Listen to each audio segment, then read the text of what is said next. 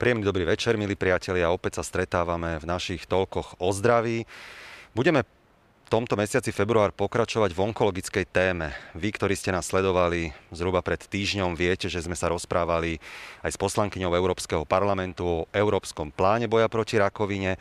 Dnes sa budeme rozprávať o trošku náročnejšej téme, o liekovej politike, ale vyslovene teda s orientáciou na onkologických pacientov. Európska lieková agentúra totižto od roku 2011 e, schválila až 75 inovatívnych liekov. Na Slovensku je ich dostupných iba 26. Majú teda slovenskí onkologickí pacienti rovnaký prístup k inovatívnej liečbe ako ostatní pacienti v rámci Európy? Aj na tieto a ďalšie otázky budeme hľadať odpovede dnes večer. Som veľmi rád, že moje pozvanie prijali vzácni hostia. Začnem dámami pani inžinierka Eva Kováčová, výkonná riaditeľka Ligy proti rakovine. Vítajte. Ďakujem. Z občianskeho združenia Lymfoma vítam Mirku Feveneš. Dobrý, Dobrý večer. večer. Som veľmi rád, že až z Trenčína k nám meral cestu klinický onkológ, ktorý pôsobí vo fakultnej nemocnici v Trenčine, pán doktor Branislav Bystrický. Dobrý večer. A druhýkrát v našich toľko ozdraví za, myslím, posledný pol rok prijal pozvanie Michal Staňák, ktorý na ministerstve zdravotníctva kreuje novú HTA agentúru. Michal, vítajte. Dobrý večer, ďakujem. Samozrejme, že do vašej diskusie sa môžete zapojiť aj vy, a to prostredníctvom slajda. Otázky nám môžete posielať tým, že nás nájdete pod hashtagom Tolky. Ako som už spomínal, možno aj v tej minulej relácii, podľa Národného centra zdravotníckých informácií sa predpokladá, že na Slovensku pribudne v e, ostatných mesiacoch až 40 tisíc novodiagnostikovaných prípadov na onkologické ochorenie. Taká úvodná otázka, e, pani Kováčová, e, narastie nám toto číslo, ktoré predpokladalo NCZI ešte pred pandémiou vplyvom toho, čo sa dnes deje nielen teda vo svete, ale buďme lokálni na Slovensku, kedy teda máme výrazný problém s pandémiou koronavírusu? Ja by som veľmi rada zareagovala okamžite, že nie, ale nie je to žiaľ tak. E, v ostatných rokoch e, naozaj tie e, predpovede, ktoré sú, hovoria o náraste onkologických pacientov nielen na Slovensku, ale v Európe celosvetovo vôbec. Sme vo februári, kedy ešte možno doznieva 4. február, Svetový deň proti rakovine. Kde zástupca Európy pre VHO doktor Kluge povedal takú vetičku, že pandémia bude mať katastrofálny dopad na narast onkologických ochorení. E, áno, možno s tým súhlasiť nie len onkologických zrejme, ale aj iných civilizačných ochorení. E, my vždy v, u nás v lige hovoríme, že ne, nehovoríme len o tých katastrofických veciach, lebo aj tu zaznievali také čísla, že za rok 2020 v Európe ochorelo 4,8 miliard, milióna onkologických pacientov, takmer 2 milióny zomreli. To znamená denný prírastok takmer 13 tisíc onkologických pacientov naprieč Európou. Ale hovoríme trošku aj o tom, čo môžeme preto urobiť. Preto aj Svetový deň proti rakovine čo, môže, čo môžeme my sami urobiť, čo môže urobiť štát, ako sa môžeme posunúť, aby naozaj toto číslo nebolo také katastrofické. Na Slovensku ste spomenuli číslo 40 tisíc. Hovoríme medzi 30 tisíc, 40 tisíc. A pre nás je smutné to, alebo uvedomujeme si to, že naozaj nemáme zrejme, nie zrejme, nemáme štatistiky, ktoré by toto číslo vedeli upresniť. E, naozaj sa tu pohybujeme v rozmedzi 10 tisíc a nie je teda jasné, eh, NCZI má staré štatistiky, nemáme evidenciu, je hrozne veľa faktorov, ktoré môže ovplyvniť aj náraz onkologických pacientov. Nie len z hľadiska správnej evidencie, ale aj z hľadiska prístupu k prevencie, k screeningom, k starostlivosti štátu o, o ľudí, ale aj samých ľudí u seba. Mhm. Eh, spomenuli ste eh, tie štatistiky, kde podľa vás pani riaditeľka, zlyháva ten systém uh, zberu uh, kvalitných dát a, a, a jeho, ich spracovania? No, podľa toho, čo počúvame, naozaj e, NCZI údajne má údaje z roku 2012. Uh, tieto údaje by mali dodávať lekári, ktorí ľudí riešia, uh, liečia, ktorí by mali dávať uh, hlásenia.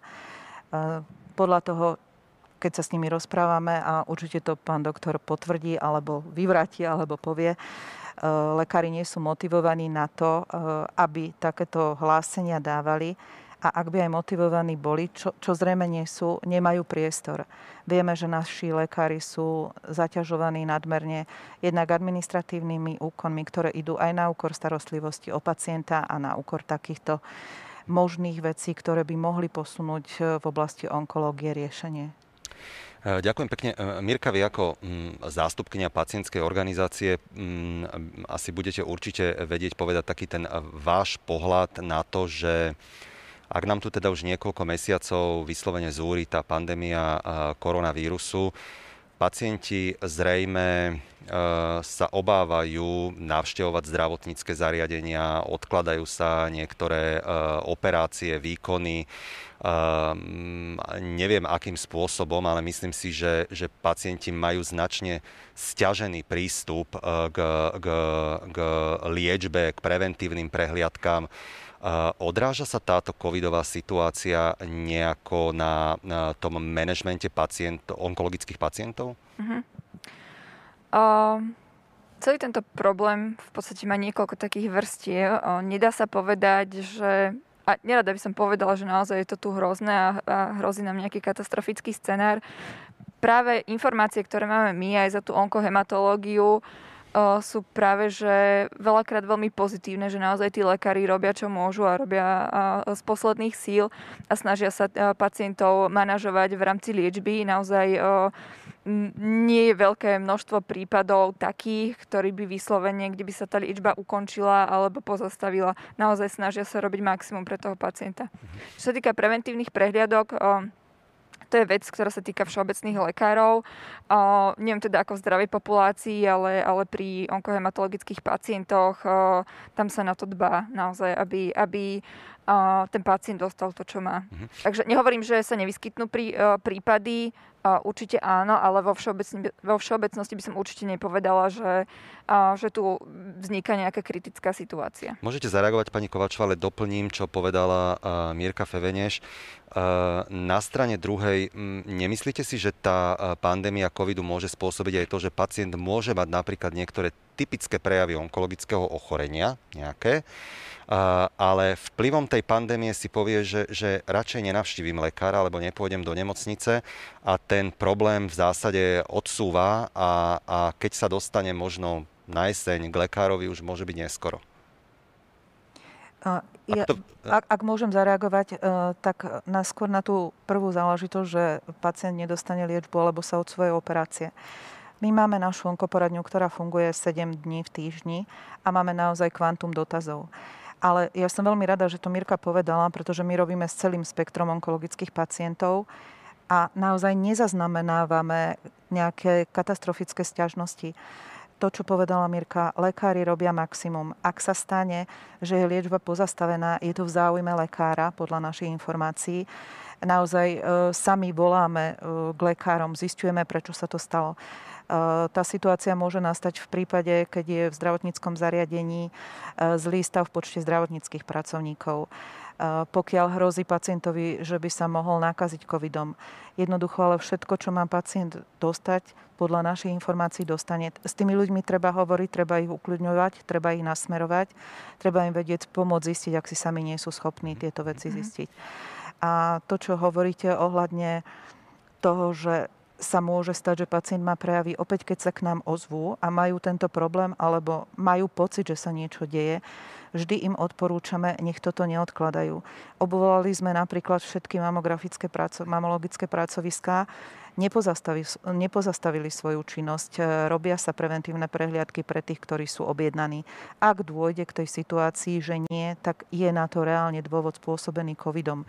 Ale je to aj na nás, aby sme e, si alibisticky nepovedali, však to počká, mm-hmm. ale ak tá situácia taká nastane, naozaj treba ísť, treba o to žiadať. Nemyslím si, že niekto niekoho vyhodí alebo nepríjme. To je úžasný apel možno na vás všetkých, ktorí nás e, teraz sledujete. Pán doktor, my sme tu mali teda pred týždňom pani doktorku Veselu, ktorá sa špecializuje na eh, plúcne karcinómy, pôsobí v Bratislave a ona zo svojej praxe klinickej v poslednom období e, hovorila, že nie je to jej pocit, ale je to reálny fakt, že jej prichádza menej onkologických pacientov do ambulancie. Vy pôsobíte v Trenčíne, máte podobnú skúsenosť?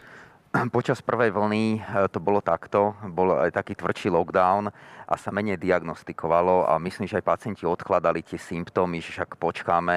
A potom po skončení prvej vlny sme spozorovali náraz pacientov a často teda aj zanedbaných pacientov, ktorí k nám chodili.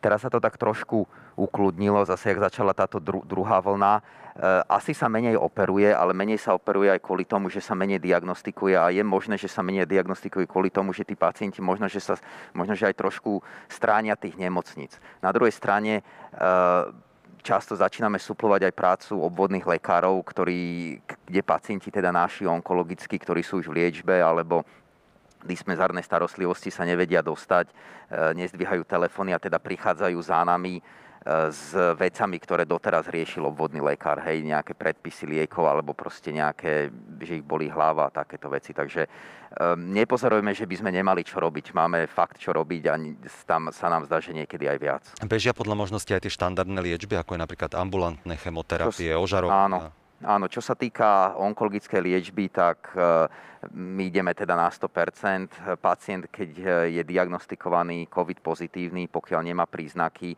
tak v Trenčine sa ožaruje naďalej ku koncu pracovnej doby e, za teda prísnych e, hygienických opatrení, kde sa potom teda sterilizuje, ten stroj, sa dezinfikuje.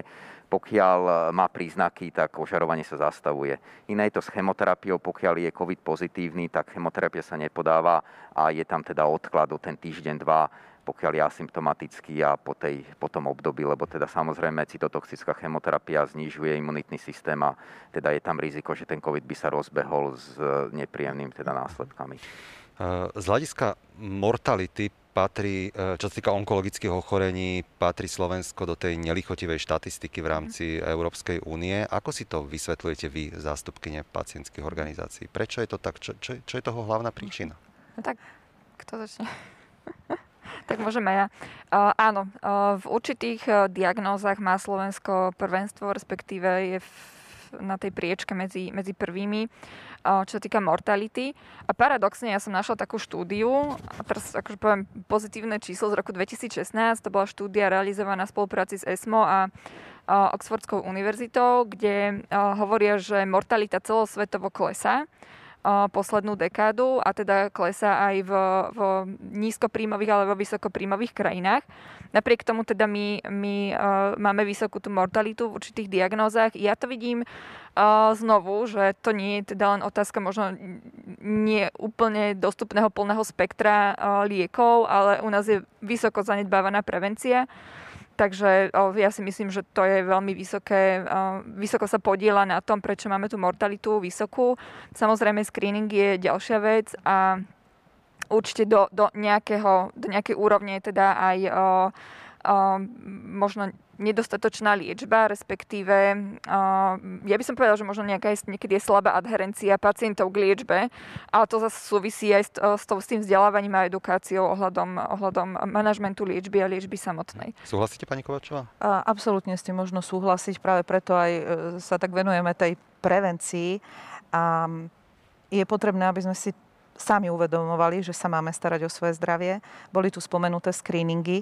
Nemožno, nemožno to naozaj pripisovať iba na vrúb covidu. Screeningy sú tu niekoľko rokov tu neboli. Rozbehli sa, prišiel COVID.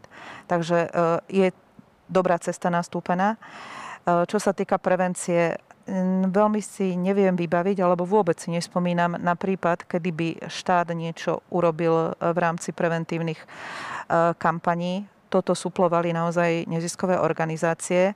Edukovali sme a edukujeme ľudí, robíme osvetu o tom, prečo je potrebná prevencia, uh, hovoríme im, kedy na akú prehliadku treba ísť. Takže to určite vplýva na to, že je stav, aký je. Áno, sú lieky, ktoré nám chýbajú, to je nepopierateľný fakt. Uh, nikto by si nedovolil povedať, ale že nemáme odborníkov, lekárov, ktorí uh, dokážu liečiť za podmienok, ktoré by mali inde u nás tak ako inde, kde tie lieky k dispozícii sú. Pomaličky sa dostaneme k tej liekovej politike. Ešte, Michal, vy ste pôsobili e, v Rakúsku, môžeme vás vnímať a ja vás osobne vnímam aj ako analytika. Taký ten váš analytický pohľad na tú vysokú mieru mortality, na tie, na tie onkologické ochorenia? Ja by som asi počerkol to, čo bolo povedané tu na kolegyňami. to, čo je ten aspekt, ktorý mám pocit, že nie úplne zaznieva, ale to je ako keby celkový aspekt, nie len v otázke onkologických ochorení a ich prevencie, je otázka životného štýlu a toho, ako um, z tej makroperspektívy uh, štát na to vplýva. Teda mám na mysli napríklad, keď som v Rakúsku pracoval, tak som robil na analýze ako tzv. tú veľkú štvorku, čo je, že pitie alkoholu, fajčenie, pohyb a, správna strava, že ako toto ovplyvňovať nie len reštrikciami, ale pozerať sa na rôzne formy motivácie, na rôzne formy takých tých jemných pošťuchnutí, ako by sme mohli ľudí privázať k tomu, že by napríklad jedli 5 kusov ovocia a zeleniny denne. V Anglicku je taký zabehnutý taká forma takéhoto nudžu, takéhoto pošťuchnutia, že na viac menej v obchode, v akomkoľvek supermarkete, na akejkoľvek veci, ktorú kupujete, čo má v sebe ovocie zeleninu, vám to hovorí, že jeden alebo dva kusy toho ovocia zeleniny, ktorý máte za deň zjesť, vám dá táto potravina. Čiže takýmto spôsobom dávajú ľuďom do podvedomia to, že majte 5 potravín ovocie zeleniny denne. A teda formy toho v rámci intervencie v rámci životného štýlu, to je podľa mňa niečo, čo u nás veľmi chýba rovnako screening, rovnako diagnostika. Som rád, že sa ne, nehovorí, že je to jedine otázka tých, tých nových intervencií, ktoré tam neprichádzajú. Samozrejme, to je súčasť tej debaty.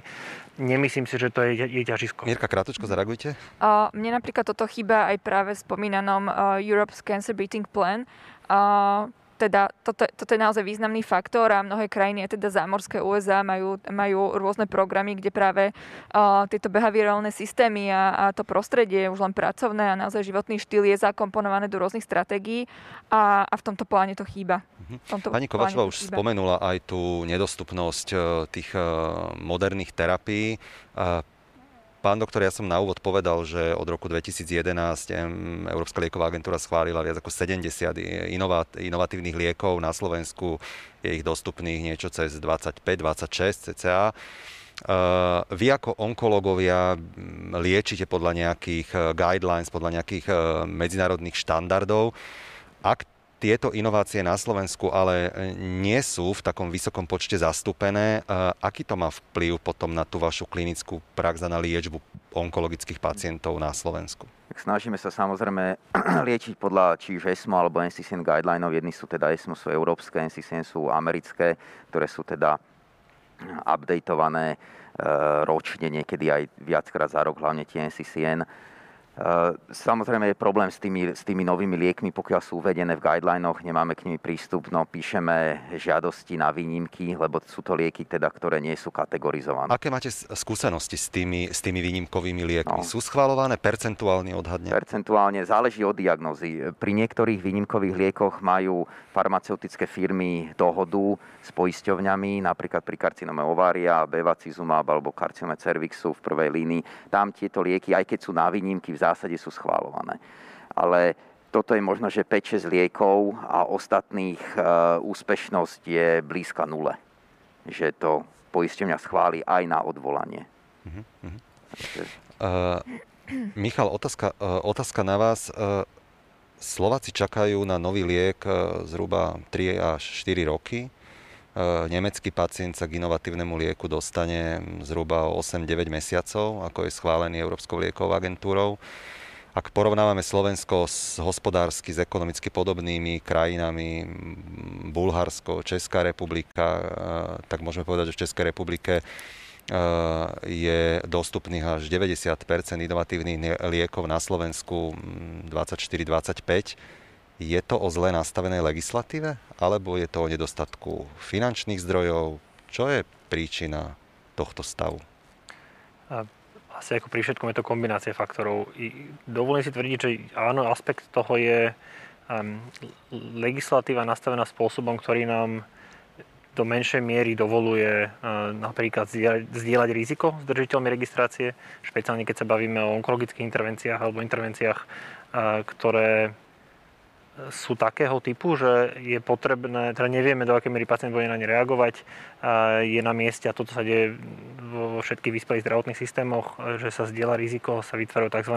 zmluvy e, pod pojmom Managed Entry Agreements, čiže zmluvy, kde sa, e, kde sa vyšpecifikuje teda nielen otázky vzdialeného rizika, to je jeden aspekt diskusie, druhý aspekt diskusie je otázka ceny versus úhrady, e, to, aká je tá aká je tá úhrada, ktorú bude daný držiteľ registrácie platiť za danú intervenciu. Čiže toto je niečo, čo je to jeden z krokov, ktorý teraz by som potreboval vysvetliť, ktoré ministerstvo má v snahe čo najskôr dať do praxe. Tu je bod, ktorý by som rád vysvetlil teraz aj, aj v našej predchádzajúcej diskusie. Ja tu síce sedím ako momentálne zamestnanec ministerstva zdravotníctva, ale naša práca je rozbehnúť HT agentúru, ktorá by mala hodnotiť technológie prichádzajúce a byť nezávislou aj od ministerstva zdravotníctva. Čiže nie úplne tu hovorím všetky teda, tie podklady do tej diskusie, ktoré ministerstvo vedie, poskytujeme my aj teraz, ale sú to na konci dňa politické otázky a teda ja tu za ne e, ako keby ich nereportujem, len taký malý disclaimer. Čiže len by som sa k tomu vrátil, jednoznačne podľa mňa je to z časti otázka legislatívna a tu nemáme podľa mňa dostatočne flexibilnú, aby sme sa vedeli dohodnúť z držiteľnej registrácie a z veľkej časti je to otázka ekonomická. Teda nevieme... Na druhej sme, ak vám do toho vstúpim, Aha. ale sme ekonomicky porovnateľná krajina ako, ako, ako napríklad tí Bulhári, hm. ale ten rozdiel percentuálny pri tých inováciách je, je vyslovene priepasný. Keď, keď, e, e, e, Rumu, keď Bulharsko dokáže dostať na trh 75% inovatívnych liekov, Slovensko 24%, pri pomerne rovnakom, rovnakej ekonomike, tak, tak asi vyššiu váhu tej negativity, prečo ten stav je na Slovensku taký zlý, nesie tá legislatíva, nie? Um, áno, zároveň realita podľa mňa je, že tá analýza, uh, na základe ktorej sa o tomto bavíme, nemyslím si, že je úplne korektná. Nebere do úvahy napríklad to, čo povedal pán doktor Bystrický v tom smysle, že máme intervencie, ktoré sú v princípe v tejto analýze sa tvárime, že ich nemáme. V skutočnom scenári je to situácia, v ktorej um, poisťovne majú zmluvy s držiteľom registrácie pri konkrétnych intervenciách, pri konkrétnych indikáciách. Čiže nemyslím si, že teraz sa bavíme o korektných číslach. Uh, ja si myslím, že tá váha na, na, tom, na tej legislatíve je. Zároveň ale netreba zabudnúť na to, že my sme síce v 2004 vstúpili do únie, ale Slovensko stále není Holandsko, stále není Norsko. A keď urobíme zákon, v ktorom povieme, že majme vyššie koly, to je ako keby sme hovorili, urobme zákon, ktorým spravíme vyššiu životnú úroveň na Slovensku na tej úrovni, ako ju majú Holandiania. Že, že do ne, istá miera je miera našej zodpovednosti, veci, ktoré vieme ovplyvňovať. Iný aspekt je tu ekonomický, ktorým je menej v našich rukách v tejto chvíli. Áno, smerujeme smerom západu, ale nie sme ešte tam. Pani Kovačová, e, my sme ešte pred touto diskusiou hovorili o zákone 363, neviem, či už je, alebo v blízkej dobe v každým dňom bude v medzirezortnom pripomienkovom konaní. Nejakým spôsobom reflektuje uh, tá, tá novela zákona 363 uh, na, na, na túto problematiku, ktorú teraz uh, hovoríme, že je tam tá, to kritérium kvali, tá prahová hodnota, ktorá, ktorú mnohí považujú za tú hlavnú brzdu, prečo sa, prečo sa inovácie na slovenský trh nedostávajú. Nie som síce uh, právny expert a odborník na tento zákon, pokiaľ viem, je v medzirezortnom pripomienkovom konaní. A my sme, myslím, ešte v novembri uh, za spolupráci naozaj odborníkov, ktorí sa v liekovej politike vyznajú, dávali uh, návrh pripomienok do, k 363. Žiaľ teda nevieme, či sa ich podarilo akceptovať alebo nie. Nedostali sme žiadnu odpoveď ani na naše opakované otázky, čo sa deje. A tiež e, sme hovorili niečo ku kvôli, e, ku kritériu, e, k výnimkám na lieky, ako sú posudzované. Čiže pokiaľ sa to nevyrieši zákonom, ak kvôli zostane v zákone, tak to bude asi stále problém, lebo fixuje cenu lieku a tam vzniká potom ten problém, že medzi ľudí púšťame informáciu, že hodnota života je stanovená na cenu som si ju aj zapamätala, 41 533 eur, e, čo možno pre poslucháčov alebo divákov, aby bolo jasné, znamená, že je to e, cena, ktorú je ochotný štát zaplatiť za predlženie kvalitného a plnohodnotného života pacienta o jeden rok. E, a ak to zostane fixované, to je problém, lebo nás to potom bude vylúčovať pri možnosti zaradiť do úhrad nové inovatívne lieky. Mirka, nech sa páči. By som mohla ešte eh, k tomu zareagovať. Tak eh, prečo tu máme teraz takú situáciu, ja vnímam tak akože takého pohľadu z hora a to je najmä to, že nám tu chýba keby taká koncepcia trošku, ako chceme uh, ako, ako chceme vytvoriť priestor, aby tie lieky naozaj prichádzali sem. A, a problém je slovenského zdravotníctva ako takého, nie onkológie, že to je trošku taký mačko pes, ani mačka, ani pes. A, a, a sú tu pomiešané rôzne, rôzne tie opatrenia a, a rôzne a, politiky ktoré majú teda iné krajiny a, a vytvára to taký chaos. Čiže nie je tam tá jasná koncepcia a nie sú jasné transparentné podmienky vytvorené. Takže ono sa to potom aj odráža v tej onkológii. Ešte by som chcela povedať jednu vec kvôli. Práve, že podľa môjho názoru a teda znalosti, ktoré mám, tak kvôli je veľmi dôležitý element a, a bude stále dôležitejší a dôležitejší, uh, lebo je to teda aj koncepcia európskej politiky, ktorá hovorí, že uh, práve také lieky máme púšťať uh, do úhrady, ktoré naozaj vykazujú veľký výsledok e, a benefit pre pacienta. Čiže zameriavajú sa na tie výsledky a to vlastne o tom hovorí to kvôli, že, že aký je ten výsledok e, pre pacienta, tie kvalitne odžité roky, že nie len ten proces, že, že teda pacientovi sa predlží život o nejaký čas, ale, ale naozaj o kvalitný čas. Čiže uh, v podstate bude to stále len stúpať. A otázka je teraz uh, tá, to ekonomické. Ja to ani tak veľmi nevidím, že, že my sme, tak ako sa to niekedy hovorí možno aj v médiách, že my sme učili, aká je cena života. Ja t- toto vediem, vidím tak, že v podstate uh, je, to, je to cena, ktorú môže aktuálne proste Slovenská republika zaplatiť za tú za ten jeden kvalitný rok života, ale není to cena života. Ako to, to určite sa nedokážem stotožniť s týmto tvrdením, že, že by sme my tu jediní na svete mali proste ohodnotený nejak život, to určite nie. Uh, druhá vec je, že naozaj, pokiaľ by sme vychádzali z nejakej koncepcie, tak si ten vstup inovatívnych liekov uh, dokážeme nastaviť tak, aby prišli aj napriek tomu, že by sme toto kvôli zadefinované mali. Takže asi tak. Že kvôli to, áno, ale naozaj... To kvôli má dnes ale veľmi výraznú váhu, aj, aj tak, ako je definované v legislatíve. Nemali by sme sa pozerať, pán doktor, pri vstupe tých inovácií napríklad aj na ďalšie kritéria, ako je napríklad medicínsky, medicínsky prínos pre toho pacienta a, a ďalšie kritéria. To znamená rozšíriť tú legislatívu o ďalšie takéto atribúty. Určite áno, tak my sme opakovane aj za Slovenskú onkologickú spoločnosť vlastne aj na poisťovňa, aj na ministerstvo písali e, a teda ich prosili, že vieme s nimi spolupracovať ohľadom ohľadom tohto. Existuje tzv. ESMO Magnitude of Clinical Benefit Scale, je to vlastne škála e, asi 2-3 roky je e, vypracovaná k týmto novším liekom v onkológii, kde, sú, kde je hodnotený teda ten klinický prínos pre toho pacienta lebo to, že e, predlží liek e, prežívanie teda medián o dva týždne a stojí 10 tisíc eur, je iné ako keď e, liek stojí, dajme tomu 10 tisíc eur a predlží prežívanie o 5 rokov u pacienta. Je to úplne diametrálne odlišné. Takže my ako onkologická spoločnosť, kde teda som aj podpredseda, Chcem, my nechceme všetky lieky mať tu, na, ktoré sú schválené v Európskej únii alebo nebodaj v Amerike, kde takisto majú problémy vlastne to uhrádzať. To nie je náš problém na Slovensku, ale chceme a podporujeme lieky, ktoré majú najvyššie to skore e, v tomto vlastne nezávislom hodnotia, nezávislé také hodnotiace kritérium, ktorý, kde naozaj je e, zhodnotené jednak, e, aká je klinická efektivita a je tam mínus známky sú za toxicitu a plus známky sú za kvalitu života. Uh-huh. A toto vlastne odráža ten liek.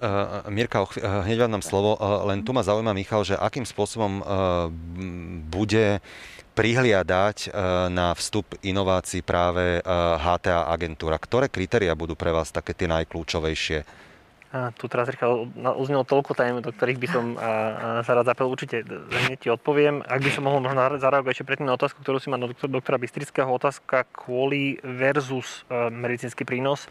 V skutočnosti toto frázovanie tej otázky neúplne sedí, my sa bavíme o tom, že tá cena tých 41 tisíc zhruba je cenovka na ten jeden pridaný kvalitný rok života, ktorý sa vyráta na základe toho klinického prínosu, ktorý je. Čiže akoby klinický prínos je ten, ten, ten, ten hlavný stavebný kameň a potom sa bavíme o tom, že koľko je za, za túto jednotku klinického prínosu sme schopní zaplatiť. zaplatiť. Tu treba dodať, že um, v istom zmysle je to veľmi tunelová diskusia, lebo bavíme sa v rámci rozpočtu ministerstva zdravotníctva zväčša, koľko sme ochotní zaplatiť za tento jeden pridaný rok života kvalitného a ne, nepozeráme sa napríklad už na to, že do akej situácie to dostane pacienta v kontexte sociálnej zdravotnej poisťovne. Mm. To je veľmi akoby tunelová diskusia. Mm. A, a zároveň potrebujeme veľmi počiarknúť to, čo hovorí pán doktor Bystrický. Otázka ESMO škály je prvý, teda ESMO je zdroj, ESMO guideline je zdroj prvého, kam, kam my ideme, keď sa máme pozerať na onkologické intervencie. A presne jednoznačne súhlasím, že tie intervencie, ktoré v rámci ESMA majú, a tam sú konkrétne kategórie, v rámci kuratívny je to A a B, v rámci nekuratívny je to, keď majú ohodnotenie 4 a 5, tak, tak tie sú, to sú tie, kde majú kde, kde substančný, dostatočný klinický prínos, o ktorom sa rozprávame. A, a za mňa jednoznačne to sú intervencie, ktoré my chceme mať na Slovensku. A, a teraz rola HT agentúry v tomto celom. A, tak hodnotenie zdravotníckých technológií je a, taký multidisciplinárny nástroj. Je to nástroj, ktorý má pomáhať s tým rozdeľovaním toho limitovaného rozpočtu, ktorý, má, ktorý máme. A má pomáhať tým spôsobom, že sa má pozerať na otázku hodnoty v tom zmysle celistvo. Čiže primárne sa pozeráme na otázku, klinické, otázku klinické hodnoty, a, ale reálne potom sa pozeráme na otázku ekonomické hodnoty, a, etickej, sociálnej, organizačnej. A teda takto celistvo sa robia z VČHT a reporty na západ od nás. A, teda naša rola v tomto by mala byť pozerať sa na prínos tých intervencií a teraz pripravujeme legislatívu, ktorá by nás mala ukotviť. A v tejto chvíli sa štilizujem do pozície, kedy by to bolo pri všetkých intervenciách, ktoré sú nad 1,5 milióna očakávaný ročný dopad na rozpočet, že by sme sa k ním vyjadrovali a, a zároveň robili aj teda analýzu toho, že za akej za akú cenu, za akú úhradu sme ochotní a schopní v rámci systému, ktorý na Slovensku je daný liek uhrádzať. To, čo treba povedať, že naša rola je poradná. Teda to HTA všade vo svete není Ehm, není ten orgán, ktorý rozhoduje. Je to ten orgán, ktorý e, v princípe zredukuje tie vedecké poznatky, ktoré sú, dá ich na papier a dá ich ako podklad pre kategorizačné komisie, ktoré potom na základe týchto poznatkov E, môžu diskutovať, respektíve sú to podklady pre nejaké negociačné skupiny v rámci e, ministerstva alebo poisťovní, ktoré môžu povedať, že aha, v Kanade to funguje. Kanadská HT organizácia povedala, že tento liek potrebuje 50% zľavu a ak nedá 50% zľavu, tak, tak nevie, nevieme ho dostať do systému. Čiže je to do negociácie prvá kotva, s ktorou môžu pracovať. Čiže jednoznačne naša rola v tomto procese um, verím, že bude. Dámy, chceli ste zareagovať? Ja Mirka, som iba jednu poznámku, že fakt veľmi vítame, veľmi sa tešíme tomu, že vzniká tá agentúra nezávislá, lebo naozaj e, my tu nechceme mať celé spektrum tých liekov, ktoré prichádza, pretože štatistiky Svetovej zdravotníckej organizácie spolu s OECD hovoria, že 30 e, nových liekov, ktoré prichádzajú, e, v praxi nepreukážu klinický prínos taký, ako sa očakáva. Takže naozaj, ak chceme tu mať inovatívne lieky, ale naozaj tie najlepšie, tie, ktoré sú účinné. Pani Kovačová, nech sa... Samozrejme s tým možno súhlasiť, plus vyradenie starých liekov, ktoré tu možno sú a sú neúčinné, ale sa držia len kvôli cene. Ale ja som chcela um, možno úplne iný uhol pohľadu predstavať človeka alebo pacienta, s ktorým komunikujeme, uh, ktorý potrebuje drahý inovatívny liek. Pritom je zrejmé, že tento liek mu predlží život uh, za minimálnej kvality alebo za veľmi zlej kvality o mesiac, dva, tri. Uh, čiže nám tu chýba aj taká komunikácia s ľuďmi, s pacientami, eh, s príbuznými, uvedomenie si toho, čo ten nový liek, ktorý je veľmi drahý, na rozpočet nákladový, pre pacienta neprínosný, či stojí za to uchádzať sa oň, pokiaľ predlží život nám chvíľku za veľmi zlej kvality. O tomto nikto sa nerozpráva a my máme také e, skúsenosti naozaj z rozhovorov, že ľudia vnímajú veľmi aj toto, len si na nich treba nájsť ten čas a vysvetľovať. E, nadviažem na to, e, lebo na strane druhej sa pacienti pod vplyvom samozrejme diskusí internetových zdrojov, prístupov k informáciám vyslovene dožadujú aj, aj moderných nových liekov. Ak je to teda onkologický pacient, tak ho chápem, že sa snaží urobiť všetko preto, aby dostal čo najlepšiu liečbu, lebo sa túži uzdraviť, respektíve túži žiť čo, čo, čo najdlhšie. Máte aj takéto skúsenosti vy v Lige proti rakovine, že sa na vás obracajú pacienti, aby ste im pomohli dostať sa k inovatívnemu lieku? Určite áno, to je, to je nespochybniteľné. Pomáhame im Málo pacientov si vie napísať žiadosť o výnimku, málo, lek- nie, málo lekárov. Lekári jednoducho nemajú čas a, sú ochotní napísať, ak lekár vyhodnotí, že je to jediná možná e, cesta, ako pacientovi pomôcť a je to pre neho jediná možná, jediný možný a vhodný liek, tak je na mieste, že o ten liek sa požiada, aj keď je to liek na výnimku. E, tam potom vstupuje e, problematika toho, že liek schvaluje zdravotná poisťovňa dáva stanovisko. E, človek sa môže odvolať, odvolanie napísať nevie, opäť mu s tým pomáhame. Ale neexistuje už potom nejaká autorita, ktorá posúdi hej. to odvolanie. Mhm. Či naozaj je kompetentné, či ten liek pacient má dostať. To e, je nespochybniteľná vec, že pokiaľ ošetrujúci lekár vyhodnotí tak a pacientovi ten liek môže pomôcť, má ho dostať. Pán doktor, ako je to u vás v klinickej praxi? Vysvetľujete eh, pacientovi s určitou onkologickou diagnózou, že, že toto sú vlastne nejaké štandardné terapie, ktoré sú hradené z verejného zdravotného poistenia. V jeho prípade napríklad už tá štandardná liečba, liečba zlyhala. Odporúčate nejakú inováciu. Vediete taký ten otvorený dialog s tým pacientom, že, že možno, že by mu pomohla nejaká inovatívna liečba, ktorá ale nie je kategorizovaná na Slovensku, treba požiadať o výnimku. Vediete takýto otvorený dialog s tým pacientom? V zásade áno, ale tiež ho, hovoríme pacientovi, keď ideme teda do, do tohto dialogu, že teda ideme žiadať o výnimku, tak samozrejme pacient o tom vie, že žiadame o výnimku, ale takisto mu hovoríme, že je možné, alebo je veľmi pravdepodobné, že príde deka negatívne stanovisko. Takže aj pacienta vlastne už pripravujeme na to, že, lebo tiež musí vedieť, že prečo mesiac nič nerobím s ním. Tá mesiac je čas, keď pošleme takéto žiadosť a do 30 dní sa má poisťovňa vyjadriť. Takže každý pacient, alebo teda gro pacientov o tom vie, že vlastne e, išla nejaká žiadosť na výnimku o liek a teda, že čakáme na stanovisko a je možné, že teda príde negatívne a potom teda prebereme ďalšie možnosti. Keď príde taká negatívna odpoveď, že teda poisťovňa e, zamietne ten, e, ten liek, e, ako to vnímate vy ako lekár-onkológ z hľadiska toho odôvodnenia toho rozhodnutia zdravotnej poisťovne? Je to odôvodnenie vždy e, racionálne? Poviete si, že, že v tomto prípade mu ten liek neschválili, lebo sú na to prosto pádne argumenty, dôvody? E, alebo vám v tejto téme e, chýbajú nejaké základné transparentné pravidlá? Ktorému, liekovi, ktoré, ktorému pacientovi liek na výnimku schválime a ktorému nie? Pravidlá, čo sa týka liekov na výnimku, nie sú žiadne. E, od vlastne zamietnutie je v zásade jedna veta, kde že, že liek nie je kategorizovaný a preto poisťovňa teda nie je nemá povinnosť tento liek schváliť a rozhodla sa, že neschváluje bodka s pozdravom. A to asi, pán doktor, potom e, ďalej produkuje alebo plodí to, že tí pacienti sa snažia medializovať svoje prípady, snažia, nevnímajú prosto, keďže je to jednovetná odpoveď zo strany poisťovne, že sa snažia využívať možno iné nástroje, možno aj ten mediálny tlak na to, aby sa k tomu lieku, lieku dostali. Ale, ale v tejto diskusii teda poďme sa venovať k tomu, že prečo na Slovensku nie sú nejaké jednoznačné, transparentné pravidlá, ktoré by sa dali dali vysvetliť aj samotnému pacientovi, ktoré by pochopil, uh, aj onkolog, ktorý toho pacienta lieči, dámy z pacientských organizácií. Sa len vrátim k tomu, čo povedal pán doktor. Pre pacienta je frustrujúce to, že dostane po mesiaci zamietavú odpoveď s vetou nemáte na to právny nárok a nie sú finančné prostriedky.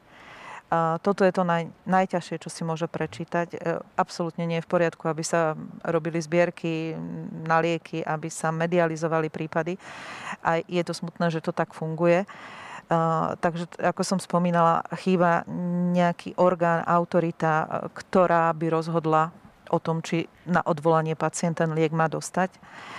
Hovorilo sa tu, alebo sa aj hovorí stále o solidárnom fonde, ktorý by umožnil dostať liek, e, ktorý je naozaj inovatívny, drahý a bol by pacientom prístupný. Neviem vlastne, čo k tomu viac povedať, e, keďže toto je systémový problém. E, tu sa nebavíme o tom, že len pandémia túto situáciu spôsobila. V našom zdravotníctve to trvá dlhodobo a zodpovednosť za toto všetko žiaľ musí naozaj prevziať ministerstvo zdravotníctva, či už dohodovanie e, cien e, liekov, rozhodovanie kategorizačnej komisie.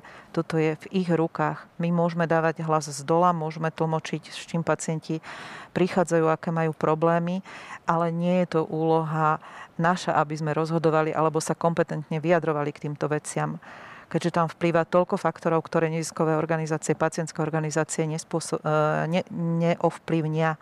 My tu máme byť preto, aby sme pacientom pomáhali v iných veciach, ktoré tu naozaj tiež nefungujú a ktoré vyriešiť môžeme, či je to napríklad psychosociálna podpora e, pacientov, vysvetľovanie nejakých právnych možností, sociálnych e, vecí, na ktoré má pacient nárok. Mhm. Michal, váš pohľad na túto problematiku výnimiek, rozhodnutí, Áno. pravidiel, Mám ich viacero a asi prvý, čo mám pocit, že by mal explicitne zaznieť, je to, že um, v istom zmysle na obhajobu toho nie jasného štrukturovaného prístupu k výnimkám. Realita je, že ak by sme dali transparentné, predvídateľné pravidlá k výnimkám, teda tak by ministerstvo ich dalo, tak by sa reálne bavili o, o istej forme kategorizácie, avšak kategorizácie, ktorá by bola v istom zmysle jednoduchšia ako je kategorizácia sama. Že, že ak by sme teraz len povedali, že tu nás sú jasné pravidlá, toto sú jasné kritéria, keď tie splníte, musíte dostať výnimku, keď sa na to človek pozrie z perspektívy držiteľa registrácie, e, akú má motiváciu držiteľ registrácie reálne sa dostať do kategorizácie, ak vie ísť ľahšou formou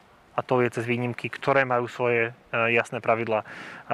Teda za podmienky, že by mali tie pravidla ľahšie, ale teda to je asi to na podmienkou.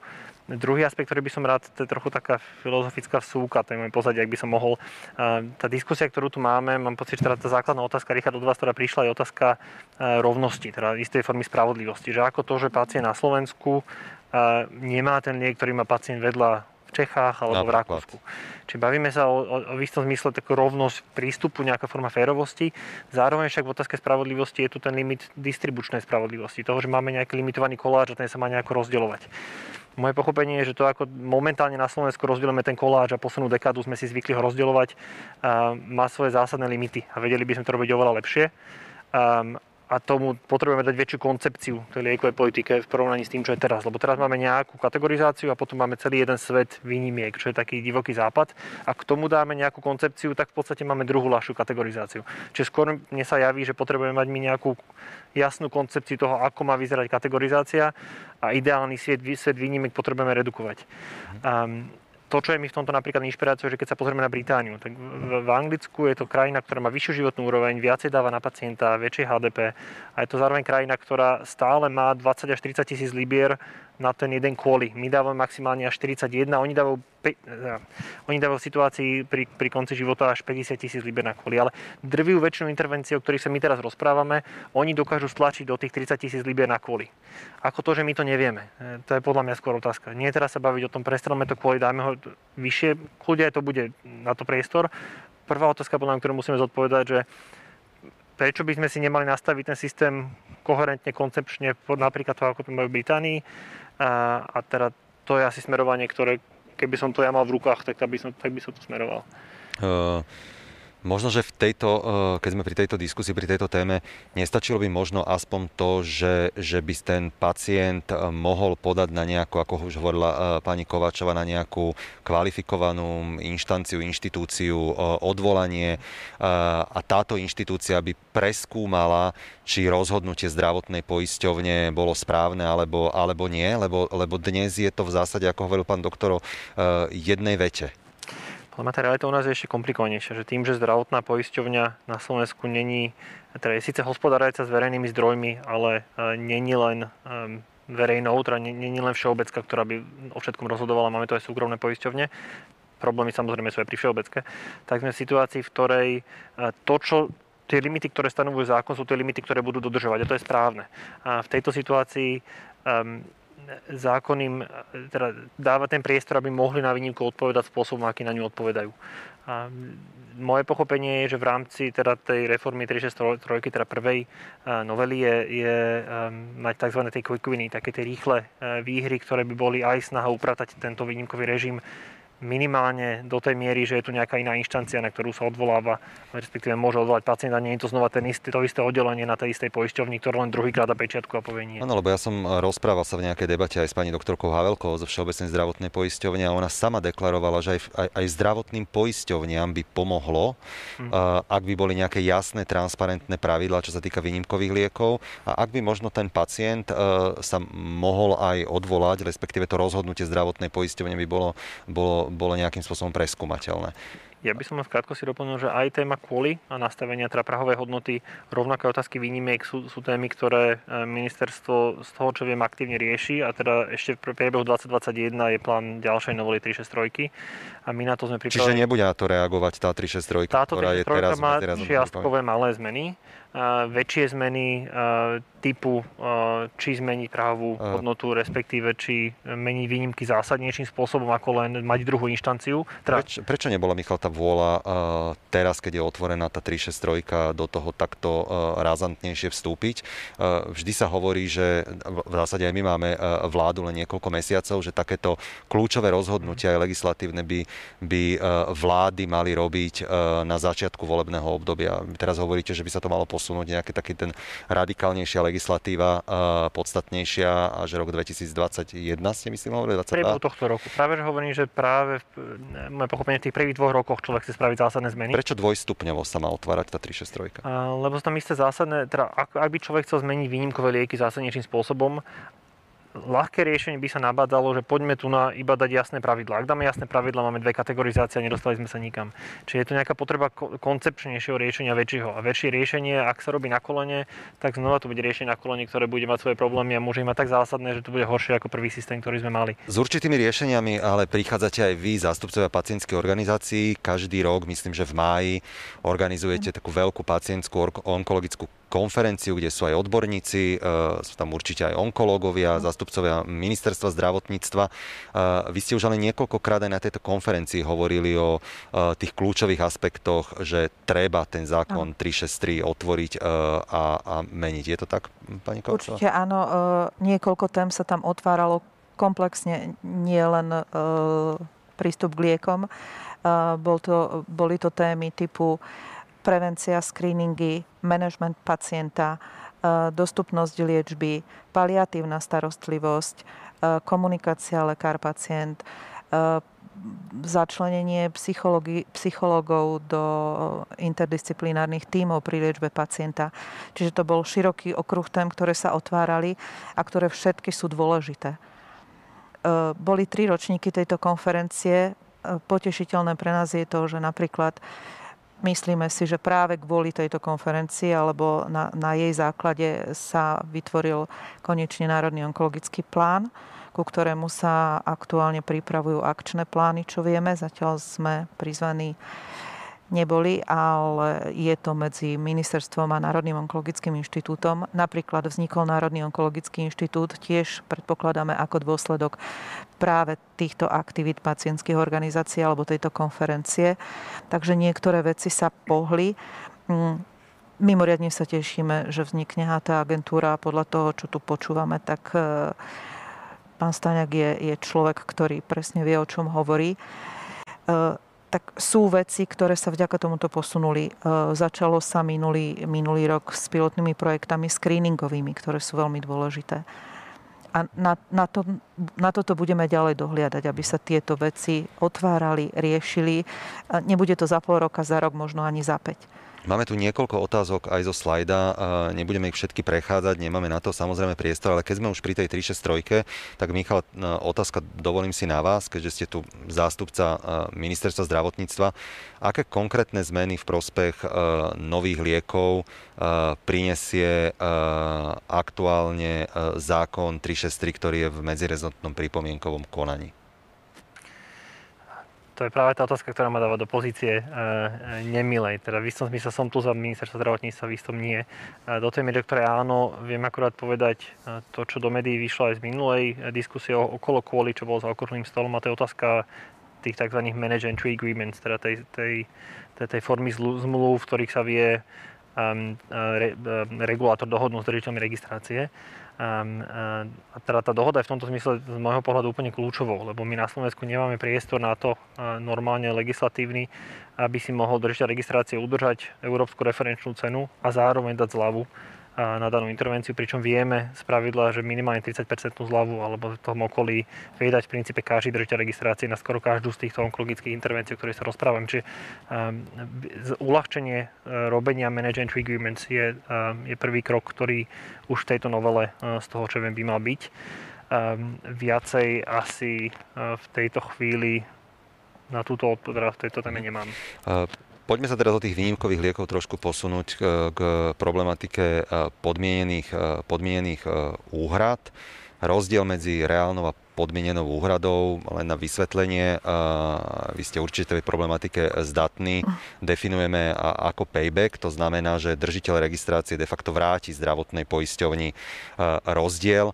Je toto šťastné riešenie, respektíve taká doplňujúca otázka, ak si predstavíme, že hypoteticky, že, že ten schválený keb je 100 tisíc eur, ale vieme, že ten budget sa prečerpá až do výšky 200 tisíc eur, tak držiteľ registrácie či farmaceutická firma musí vrátiť späť poisťovni 100 tisíc eur. Je toto podľa vás motivujúce pre farmapriemysel, aby vôbec prichádzali na slovenský trh s inováciami? Nie je to skôr, nie je to skôr brzda? Um, je to v tejto chvíli jediný nástroj, ktorý regulátor má na to, aby vedel pracovať s úhradou, teda respektíve s tým, čo bude, budú potom poisťovne platiť za danú intervenciu. A tie podmienky, za ktorých držiteľ registrácie vstupuje, sú mu predtým, ako na ten trh vstúpi, jasné. Čiže ak by sa rozhodol nevstúpiť za týchto podmienok, ktoré sú mu stanovené, tak má priestor za nich nevstúpiť. Čiže asi by som tu na nemal tendenciu povedať, že je to, je to mechanizmus, ktorý je nefér. Je to to najlepšie, čo v tejto chvíli máme. Myslím si, že, že regulátor by vedel urobiť oveľa viacej lepších, konzistentnejších, koherentnejších intervencií, ktorými vedel um, pracovať s držiteľmi registrácie, ako napríklad tomu v Anglicku. V princípe každá z týchto onkologických, onkologických intervencií, ktoré riešime, má nejakú manage agreement v Anglicku a, a v rámci tejto zmluvy si dohadú ceny, si zdieľajú rizika. Um, a to je podľa mňa skôr cesta vpred. Pán doktor, ak sme pri, tejto, pri týchto podmienených úhradách, to znamená, že ak je tá výška toho kepu stanovená tak, že sa napríklad e, odlieči iba 50 pacientov e, na nejakú onkologickú diagnózu, ostatní sa e, k liečbe nedostanú, ako to vnímajú potom klinickí onkológovia? Nie je to určitá miera nespravodlivosti, skrivodlivosti, ako to nazvať? Určite, no je to neštandardné riešenie a v neštandardných podmienkach. Väčšinou to býva, že začiatkom roka príde k nejakej dohode medzi e, farmaceutickou firmou alebo držiteľom registrácia zdravotnou poisťovňou a dohodnú sa, dajme tomu, že, že teda dajú peniaze na 20 alebo 30 pacientov a ku koncu roka vlastne keď pacient znovu teda s, s diagnózou alebo s nejakou progresiou, kedy by bol na tento liek, tak e, tento cap je vyčerpaný a samozrejme je to problém. Lebo máte nejakých pacientov, ktorým to schválili a teraz v zásade to neschvalujú, lebo je teda koniec roka a peniaze sú vyčerpané. Tak snažíme sa to všelijako niekedy podržať pacienta. Niekedy to býva tak, že od januára už bude zase druhý cap, tak sa to snažíme ich nejako teda preniesť pár mesiacov, ale sú to všetko teda neštandardné riešenia. Mm-hmm. Mirka, vy ste veľmi dobre znala v tejto zdravotníckej problematike. Ak sme teda hovorili, že, že nemáme úplne štandardne, nastav, štandardne, že nemáme v zásade vytvorené ani nejaké jasné a transparentné pravidla, čo sa týka výnimkových liekov, máme e, dobre, transparentne dané podmienky e, vôbec, za akých bude liek na Slovensku hradený? No, to ja to zase vnímam ako taký komplexný problém a úplne sa stotožňujem naozaj s tým názorom, že ako nemáme toto koncepčne uchytené. A prípad podmienenej úhrady, ja som trošku aj zisťovala u poisťovní, aká je teda realita ohľadom podmienenej úhrady a teda kepov a mám takú informáciu, že v niektorých prípadoch áno, keb je prečerpaný, ale sú aj prípady, kedy sa keb nenaplní. Takže tam je nejaký priestor na manevrovanie a vyrovnávanie, balansovanie možno tých rozpočtov, takže je fajn, aby oznala aj takáto informácia, že naozaj nie je to vždy len prípad, že sa proste prečerpá, alebo teda, že je prečerpaný ten kep. To, to je jedna vec. A druhá vec je taká, že ja to vnímam niekedy ako uh, niečo, čo sa vôbec vlastne ekonomiky ani netýka a že my tak trošku uh, nemáme tú vôľu a tú schopnosť uh, sa dohodnúť. Lebo teda zase informáciu mám, že, že naozaj uh, Uh, boli tie snahy uh, o manage entry agreements a, a teda v niektorých prípadoch naozaj aj výrobcovia odstúpili a, a nehovorím teda, že to je e, nejaká chyba na strane výrobcov, ale vidím, vidím tie nedostatky na obidvoch stranách, lebo však je to, je to práve o, o tých poisťovniach a o, o výrobcovi a niekedy teda v iných schémach je to o ministerstve o výrobcoch a tam vidím proste, že tam nie niekedy naozaj tá vôľa do, aby, aby, aby došlo k tej dohode. Že toto nám chýba proste trošku takého nadhľadu do toho, že není všetko naozaj len o ekonomike, hoci naozaj tá ekonomika je veľmi dobrý nástroj na to, aby aby, aby sme si tu nastavili tie politiky. A v konečnom dôsledku, keď sa ešte vrátime k tej 363 a novelám, tak ako skúsila som si aj osobne ešte v 2017 pracovať na, na pripomienkach v rámci MPK k novele 363. Aj teda sme mali nejaké rokovania na ministerstve, ale výsledok bol taký, že vlastne ako prišlo prvé, druhé, tretie čítanie a zrazu tam prišli také pripomienky od poslan, poslanecké návrhy, že, že ako z toho vzniklo úplne niečo, akože úplne niečo iné, čo, čo pôvodne sme všetci mali za cieľ uh, mm-hmm. ako predstaviť. A, a takto vzniká ten mačkopes. Takže toto ja vnímam ako obrovský problém, je politizácia konečných riešení. Tá politizácia nám v konečnom dôsledku proste skreslí všetko, čo, čo ako keby aj s nejakým dobrým úmyslom sa snažíme uh, budovať. Mm-hmm. Michal, chcete zareagovať? Páči sa? Ak by som mohol teda len tako koncepčne, aby mám pocit, že treba trošku dovysvetliť, že prečo napríklad kategorizačná komisia alebo minister na konci povedia, že na tento liek je 30-percentný cap, teda znižená zľava o 30%. Ten zámer není, že bude len 70% pacientov z tých 100 liečených, ale že bude 100% pacientov zliečených a uhradených bude iba 70% sumy.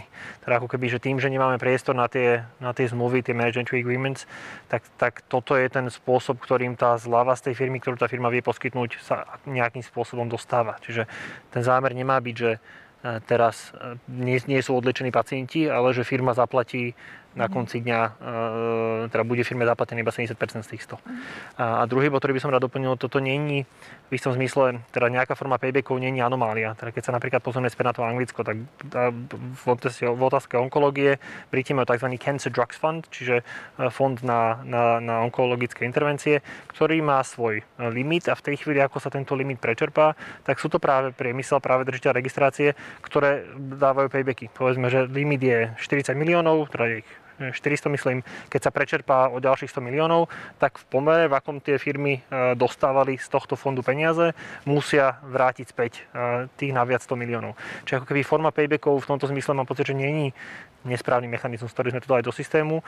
Je to istý mechanizmus, ktorý dáva zmysel, je to forma, ako držať e, tú danú intervenciu, teda toho držiteľa registrácie na úzde, ale e, znova chýba tu koncepcia širšia. Teda toto je jeden z nástrojov. Ale... To by ma aj zaujímalo, že uh, uh, ako stanovuje ministerstvo sumu, ktorú vlastne uhradí za ten liek? skúsenosť tým má minimálnu, či neviem v tejto chvíli povedať. Viete možno, že vy, Mírka, že, že podľa akých kritérií rozhoduje? No, to my nemôžeme zodpovedať takúto otázku. To je otázka na ministerstvo zdravotníctva. Čiže ne, nemáte, Michal, ani, ani uh, vy takú informáciu? E, na Slovensku sa bere tretia najnižšia cena v Európskej únii. Uh, keď ale... Priemer troch najnižších priemer, cien. Tak, hej, priemer, priemer troch najnižších referenčná cena vlastne. Len chcem ešte pripomenúť, že problém možno, že Slovenska je to, že my sme malá krajina, malá populácia, že ťažko sa my budeme porovnávať s Anglickom, kde teda je o mnoho väčší trh. Takže tam aj tie ceny, určite si teda nie som ani zástupca, ani farmafirmy, ani ekonom, ani nič, ale je to pre nich určite obrovský trh, kde teda samozrejme aj idú nižšie s tou cenou, lebo vedia, že tam aj ten odbyt bude vyšší. Ako Slovensko, keď má do 5 miliónov obyvateľov, my sme myslím, že nezaujímavá krajina pre nich, tak aj ťažšie sa možno, že robia potom tie dohody. Že toto všetko eh, hrá v neprospech toho no, slovenského presne. onkologického pacienta. A tu napríklad, ak by som mohla dodať, tak je tu obrovský priestor na spoluprácu, ktorá, keď vieme napríklad CT nakupovať v rámci V4, tak eh, si myslím, že ten priestor je tu aj na lieky. A, a mohli by sme zvýšiť dostupnosť. Uh-huh. Pán doktor, kopíruje Slovensko ESMO guideliny, čo sa týka algoritmov liečby pri onkologických diagnózach? Tak pri, pri väčšine si myslím, že áno, tak my každoročne poriadame teda aj Eh, onkologické kongresy, teda niekoľko zástreší onkologická spoločnosť minulý rok boli teda virtuálne, takže onkologovia vedia, že aké sú tie guideliny, na viacerých oddeleniach prebiehajú semináre týždenné alebo mesačné, takže čo sa týka nejakého vzdelávania, u nás teda sú to každú stredu o jednej, takže vedia, že aké sú guideliny, čo je nové, ale tak samozrejme ťažko je ísť podľa guidelinov, pokiaľ tie lieky nemáte. A to vlastne, ak som pozeral aj minulý týždeň toľky, keď ste mali tu na pani poslankyňu, tak ona hovorila o tej umelej inteligencii v onkológii. A teda som sa tak pousmial, no v klinickej onkológii ja nepotrebujem, aby mi nejaký počítač povedal, že mám dať kombináciu týchto liekov, keď na Slovensku nie sú. Takže to je skôr také, Určite v nejakej radiačnej onkológii je to super, ale v onkológii už boli také pokusy ako program Watson, kde si dá, kde dáte pacienta, že teda ako má diagnózu, štádium a tak ďalej a teraz vám to vypluje, že ako ho máte liečiť. No to je super, kebyže tie lieky sú.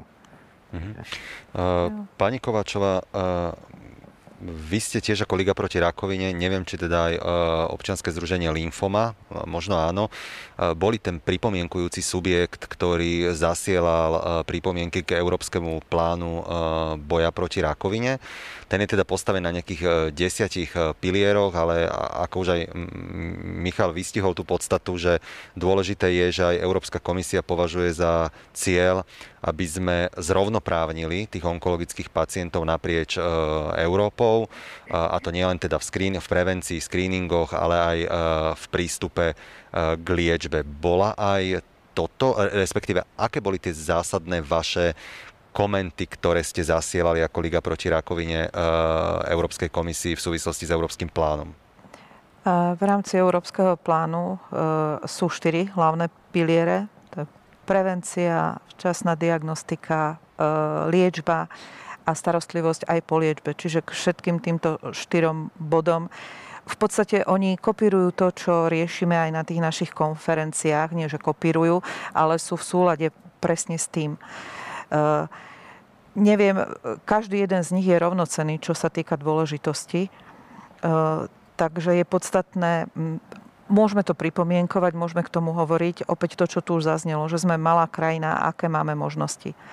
Nikdy nebudeme mať také isté možnosti, ako má možno Nemecko, Norsko, vyspelé krajiny a, ale či sa o ne budeme snažiť a to, čo vieme implementovať, či implementovať budeme, to je častokrát len na našom rozhodnutí. Tak každým jedným tým pilierom, keby sme prechádzali, sú v ňom potrebné zmeny.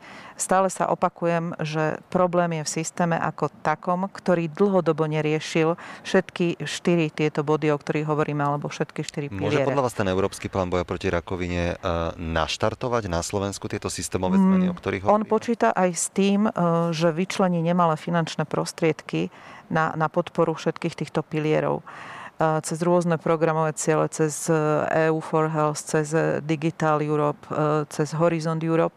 Pokiaľ viem, tak sa hovorí o 4 miliardách eur, ktoré majú byť v rámci Európskeho plánu vyčlenené, v rámci plánu obnovy 5,8 miliardy mm, je, je potrebné sledovať a naozaj neviem, kto na Slovensku bude mať prehľad, zatiaľ to nevieme, ale snáď sa to aj cez ISIEL dozvieme, kto bude mať prehľad o týchto zdrojoch, kam tieto zdroje prídu, na čo budú použiteľné a nepremrhať príležitosť, aby sme sa zapojili o uchádzanie o tieto zdroje, tak, aby sme každý jeden z tých pilierov, ktorý je v e, pláne komunikovaný, aby sme mohli realizovať a posilniť. Michal, chcete reagovať? Mm. Moja taká ďalšia e, otázka je, že aké kritéria by teda podľa vás e, mali rozhodovať o e, vstupe inovácií na trh? Ak, ak ich viete nejakým spôsobom vymenovať možno 3-4. Hovorili sme tu, že kvali, Mirka hovorila, že kvali je veľmi dôležité kritérium a že by malo byť v konečnom dôsledku aj zachované. Okrem kvali, aké by to mali byť ďalšie, ďalšie kritéria? Tak v kontexte teda asi by som znova len urobil taký krátku súku do toho procesu, ako by v ideálnom svete mal fungovať. Čiže prvá je tá otázka tohto hodnotenia. A v rámci hodnotenia sa primárne bavíme o klinickom prínose. Aký, keď je tu na jasný klinický prínos, ktorý je pre pacienta relevantný, tak potom sa bavíme o tej cenovke, ktorá je k tomuto klinickom prínosu na, na ňo nalepená. Bavíme sa o tom, či je toto v rámci možností ekonomiky danej krajiny. A zároveň sa bavíme o tom, že hodnota komplexnejšia hodnota organizačná alebo spoločenská, respektíve etická, môžu hrať v daných situáciách e, tiež rolu. Ehm, a kvôli daným argumentom by sme mohli sa pozrieť na danú intervenciu a chcieť ju alebo nechcieť ju v našom systéme, aj keď ju nám vychádza alebo nevychádza. Pre príklad by som dal, ja som pracoval pre, pre nemecký IQVIC na dvoch projektoch, kde som ja im práve robil bioetickú analýzu. Keď sa robí plný HTA projekt, tak sa stavia na klinickom prínose a potom sa pozerá na ekonomické, etické, sociálne, organizačné, právne aspekty a, a tieto, v tejto celistvosti uh, sa potom robí záver, či danú intervenciu um, dávať do systému alebo nedávať. Čiže um, toto sú asi tie základné aspekty hodnoty, ktoré sú pri prichádzajúcich technológiách kľúčové. Ak to budete, ak, ak bude teda HTA agentúra oficiálne, teda myslím, že ste spomínali od 1. januára 2022 plne funkčná, tak, tak budete sa asi na vstup inovácií pozerať aj prízmou týchto atribútov, ktoré ste teraz hovorili. Na strane druhej stále tam máme ešte tú kategorizačnú komisiu, ktorá v konečnom dôsledku je síce poradným orgánom ministra, ale, ale sú v nej zastúpené prevažnej väčšine aj nie pacientské organizácie, ale, poistia, ale, ale, zdravot, alebo zdravotné poisťovne. Nie je toto nejakým spôsobom uh, limitácia v celom tom, tom procese kategorizácie? Predsa len teda zdravotné poisťovne sú v konečnom dôsledku aj tie, z ktorých budžetov sa uh, odčerpávajú financie na, na lieky. Asi by som povedal, že, že, že náprvu nie je. Teda som rád, že takto oddelujete, lebo bavíme sa naozaj o tom hodnotení a potom o tom posúdení. A posúdenie má zobrať to hodnotenie a vsadiť to do svojho kontextu. Do, e, do kontextu e, limitov zdravotného systému, do kontextu líniovosti liečby, e, rozpočtu, teda to, toho, čo v danom kontexte si vieme dovoliť. A to má tá kategorizačná komisia, ako toto, tento orgán posúdenia spraviť a dať možnosti, teda dať odporúčanie ministrovi, ktorý na konci dňa je ten, ktorý rozhoduje, lebo komisia je tiež on poradná, a nie je to anomáliou, že by v komisii boli placovia. Naopak, keď sa pozrieme napríklad s kolegom zo Švedska, sme práve o tom mali kol nedávno, švedský model je v princípe v tomto zmysle podobný. Teda tí, ktorí majú hlasovacie právo, sú primárne tí, ktorí sú placovia. To, čo treba, však jedným dýchom dodať, že e, danej diskusii na, e, pri kategorizácii sú nie len poisťovne, sú tam rovnako odborníci ako aj u nás, ale sú tam napríklad aj zastúpení, e, teda je tam pacientský konzultant, nie, je to situácia, v ktorej by bola pacientská organizácia, mhm. ktorá je relevantná k danej intervencii, ale je to konzultant, človek, ktorý je taký liaison, e, človek, ktorý prepája tú komisiu s tým pacientským svetom. Uh, sú tam uh, bioetici, farmakoekonómovia, sú tam ľudia, ktorí sa pozerajú na ten horizon scanning, na ten scanning toho horizontu, čo môžeme v daných intervenciách očakávať do budúcna.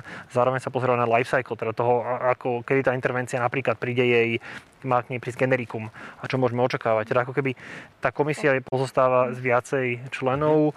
Býva to, myslím, 9 až 35 v rámci Európy členov kategorizačných komisí uh, býva. Na Slovensku tá situácia je trošku iná. Ano. Ja viem, a bol, bol som na konferencii, ktorú organizovala americká obchodná komora. Bola to diskusia pred voľbami so zástupcami politických strán, kde sme rozoberali jednotlivé politické programy v oblasti zdravotníctva u politických strán a vyslovene naprieč asi tými politickými stranami, ktoré dnes tvoria aj vládnu koalíciu, zaznela otázka dôležitosti, aby pacientský hlas, pacientské organizácie na, na rôznej úrovni, či je to už AOPP alebo individuálne pacientské organizácie, boli nejakým spôsobom alebo mohli byť prítomné na, na kategorizačných komisiách. Po, posunuli sme sa uh, niekam? zástupkyne pacientských organizácií? Zatiaľ určite nie. O kategorizačnej komisii veľa nevieme. Teda vieme, že sú tam zástupcovia poisťovní, zástupcovia ministerstva. Nie je tam zástupca pacientov. Spomína sa tu, alebo dlhšie sa hovorí o pacientskom ombudsmanovi, ktorý by presne túto funkciu naplňať mohol lebo naozaj e, pacientské organizácie prioritne môžu sledovať všetko, čo sa týka oblasti e, súvisiacej s právami pacientov, s presadzovaním ich, záujmov, ale aspoň u nás tá úloha je tak, toho konkrétneho kontaktu s človekom, tej konkrétnej pomoci.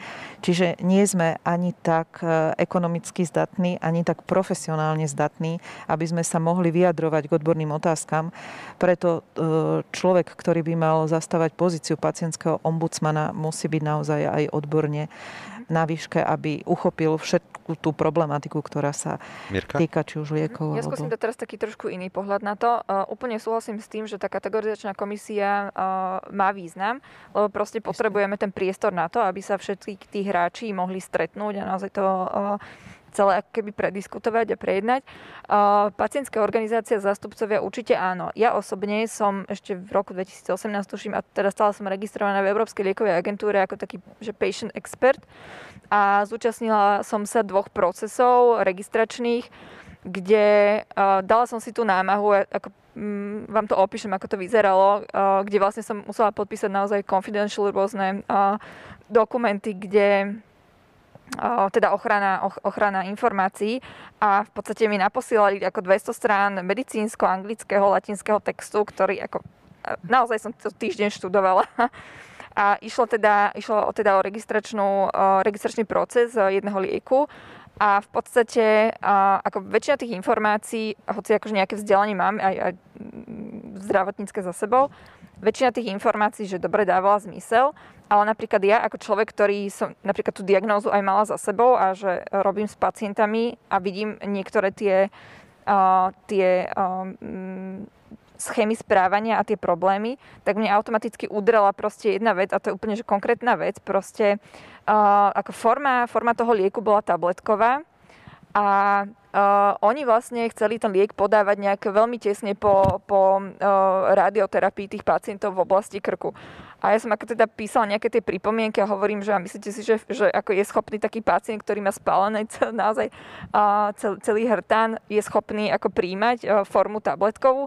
A ja som tam teda normálne, ja bola som v Londýne viackrát a teda uh, zastupcovia priemyslu, výrobcov a naozaj komisia zložená z profesorov a ja som tam takto predniesla, že, že pozrite sa, ako moja úplne banálna skúsenosť je, že, že tí ľudia po radioterapii proste nie sú schopní tú tabletku zjesť a oni všetci zostali, že aha, že proste ako na to a dostala som osobné poďakovanie a toto je presne to, čo ten pacient tam môže priniesť. Tú reálnu skúsenosť s tým ochorením a, a, a, s, to, a s tou liečbou. Takže určite áno. Ja, ja len toľko, že je to ideálne, ak je taký človek ako Mirka, ktorý e, teda prepač Mirka, nemyslím to tak, ale ktorý má reálne skúsenosť za sebou, takže to pozná s tým, čo prežil a je aj tak e, vzdelaný, že dokáže ten hlas pacienta pretlmočiť, e, lebo sú tu rôzne fóra, kde by sa pacienti ozývať mohli, ale e, boja sa, nevedia to, nemôžu. Uh-huh. Takže preto hovorím o pacientskom ombudsmanovi v takejto osobe, uh-huh. ktorá to pozná z jednej aj z druhej strany. Uh-huh. Pán doktor, sekundička, pán doktor, keď sme pri týchto kategor- kategorizačných komisiách, Určite sa stávajú situácie, že e, pri posudzovaní daného lieku e, zdravotné poisťovne povedia, hlasujú, že nie. E, odborníci, ktorí tam sedia ako lekári, hlasujú áno. Ako to vníma potom tá odborná časť spoločnosti? No, však... No zle, tak je tam jeden lekár, ktorý hlasuje áno a je tam ďalších 12 ľudí, ktorí hlasuje nie. Takže takto vyzerá, keďže som bol na jednej alebo dvoch kategorizačných komisiách Takže bohužiaľ e, je tam frustrácia už aj z tých lekárov, čo tam chodia. E, sme tam traja ako odborná pracovná skupina pre L01, čo sú teda cytostatika, chemoterapeutika, kde teda náš hlas je za, ale všetky ostatné sú proti. Uh-huh. A samozrejme sú tam zástupcovia poisťovní. Ak by sme mali 20, 20 poisťovní, tak ten hlas je 1 dvacatina. Teraz je za 1 desatina, 1 trinástina. Takže takto to vyzerá. Ono ide hlavne o tú cenu. Pokiaľ je firma dohodnutá so zdravotnými poisťovňami, že je tam teda nejaká cena, tak liek prejde. Pokiaľ nie sú dohodnutí, liek neprejde. To je jedno, aký má klinický benefit. Mhm. A toto je veľmi frustrujúce a vnímame to teda veľmi negatívne aj čo sa týka na onkologickej spoločnosti na každom zasadaní toto predebatovať. Myslíte si, pán doktor, že tá situácia by sa mohla značne zmeniť potom, ako tu už o niekoľko mesiacov bude fungovať e, kvalifikovaná HTA agentúra, ktorá prinesie na kategorizačnú komisiu nejaký odborný analytický posudok danému lieku? Tak ja dúfam, uvidíme, čo sa zmení. Zatiaľ, zatiaľ je to, však ste hovorili na začiatku, koľko tých nových liekov bolo schválených, zakategorizovaných minimum. Michal, zmení sa to? Hm, neviem, či by som bol natoľko optimistický. Povedal by som, že, že diskusia bude kvalifikovanejšia, bude sa oveľa viacej vedieť, ako sa, aké sú základné témy zahraničí. To už robíme teraz. Podklady pri kategorizačnú komisiu robíme tzv. sumár odporúčaní zahraničných agentúr. Je to aj teda na internete ku intervencia na 1,5 milióna. A myslím si, že to má tendenciu tú diskusiu viesť a dať jej podklad. Na to, aby sa to mohlo zmeniť rozhodovanie, mám pocit, že, že systémovejšie zmeny potrebujeme. O tom sme sa bavili uplynulú hodinu. Čiže náš vstup, myslím si, že vie mať, vie redukovať neistotu pri rozhodovaní a vie dávať kvalifikovanejšie podklady na rozhodovanie.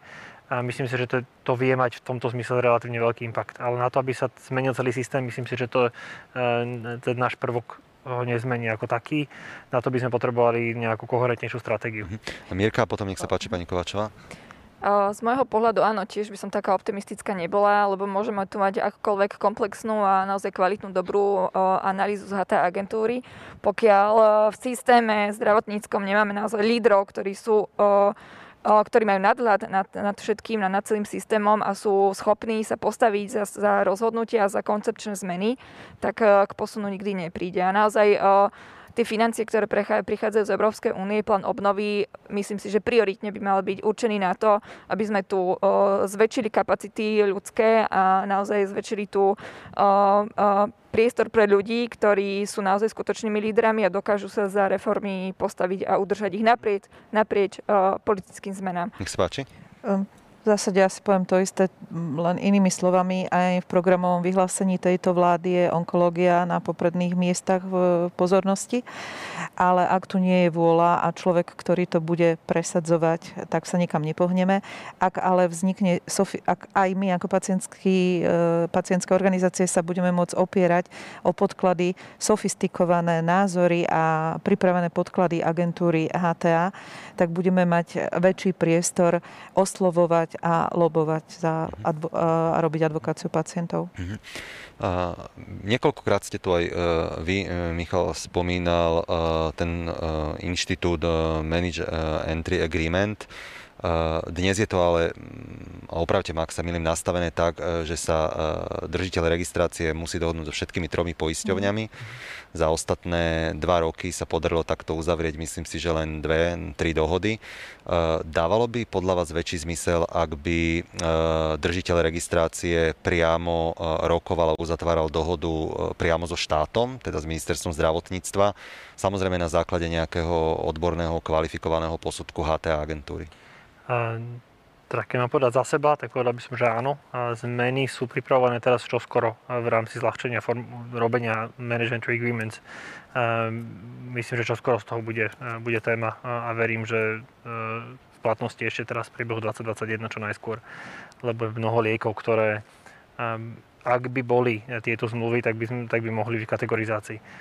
Lebo častokrát to, na čo narážajú podľa mňa v rámci kategorizačnej komisie, je tá situácia, v ktorej za podmienok, ktoré momentálne legislatívne máme, daný liek pri riziku, ktoré prináša, je veľmi ťažké postihnúť. Teraz napríklad bol liek vo fáze, ktorý bol len vo fáze 2, ešte ani vo fáze 3.